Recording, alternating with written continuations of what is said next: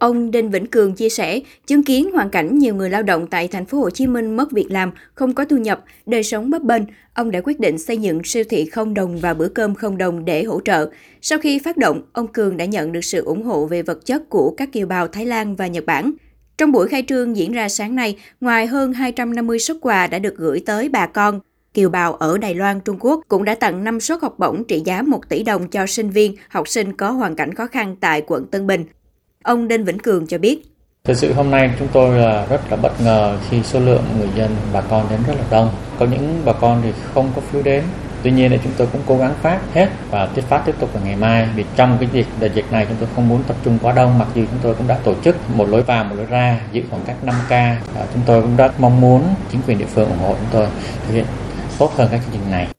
Là một trong những người dân được nhận phần quà từ siêu thị không đồng, anh Minh Hoàng chạy xe ôm công nghệ ngụ quận 12 xúc động cho hay. Trong cái mùa dịch này thì cũng không có nhiều chi phí là chi trả tiền chợ búa, tiền nhà, tiền này kia thì tôi đến đây xin để chu cấp cho cuộc sống ngày. Tôi rất là cảm ơn.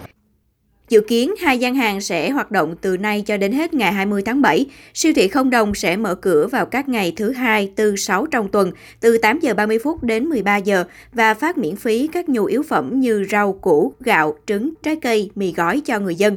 Riêng bữa cơm không đồng sẽ hoạt động xuyên suốt trong một tuần với số lượng 100 suất cho người dân ở khu vực cách ly, 200 suất dành cho bà con tại quận Tân Bình.